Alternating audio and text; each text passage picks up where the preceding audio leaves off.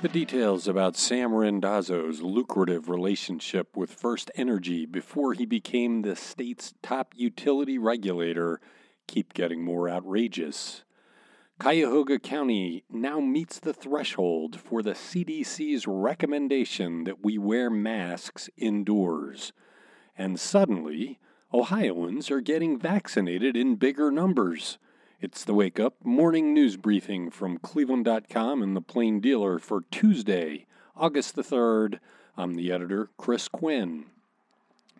New documents show that the disgraced Sam Randazzo, who Governor Mike DeWine appointed his Utilities Commission chief in Ohio, received a huge personal windfall from First Energy Corporation in exchange for what the company has said was his 2015 agreement to change sides on a key state regulatory move that First Energy had sought.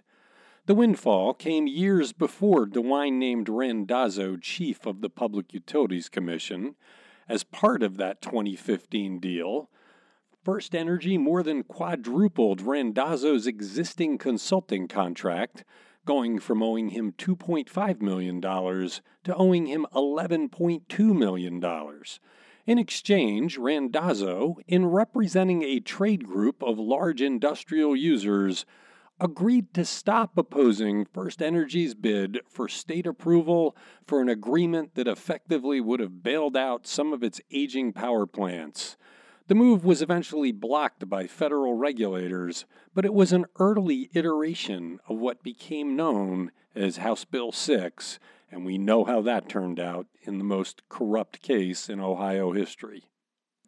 Cuyahoga County has reached the federal government's threshold for substantial transmission of COVID 19, triggering the Centers for Disease Control and Prevention's recommendation that everyone wear masks indoors.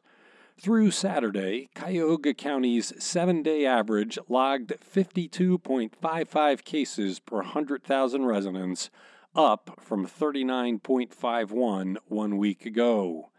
The Cuyahoga Board of Health did not immediately address questions about whether the designation will trigger any new guidance from local health authorities. Rather, a spokesman for the board said it would hold a press conference on Wednesday when it should address what schools should do as they welcome back students in the coming weeks. As of now, many districts are making masks optional. COVID 19 vaccination rates are on the upswing in Ohio, perhaps in response to health experts' warning that the unvaccinated are all but certain to get sick with the highly transmissible Delta variant. Through Sunday, 59,693 people received a first dose in the last week. That's 8,528 a day, or the highest point since June 19th. To date, Ohio has reported 5.77 million first doses, representing about 58% of the age eligible population. Dr. Bruce Vanderhoff, the Chief Medical Officer for the Ohio Department of Health, recently said that it's no longer if the unvaccinated get sick, but when. Public school advocates who plan to sue Ohio over private school vouchers say the recently passed two year state budget contains more money in programs for private and home schools. They believe the provisions funnel state money away from public schools and will make their case, which was in the works months before the budget passed and involves over 70 school districts, against the state stronger. The advocacy groups Vouchers Hurt Ohio and the Ohio Coalition for Equity and Adequacy of School Funding held a briefing Monday about their plans to head to court. But Ohio Senate President Matt Huffman, who supports school choice, believes Ohio's educational system will hold up to any legal challenge. The seven member panel tasked with redrawing Ohio's political maps for next year's election and beyond will hold its first meeting on Friday, the first step for Ohio's new redistricting process. Ohio Governor Mike DeWine is a member of the commission, which is responsible for redrawing state legislative maps, and if there's an impasse at the General Assembly, the state's congressional lines also.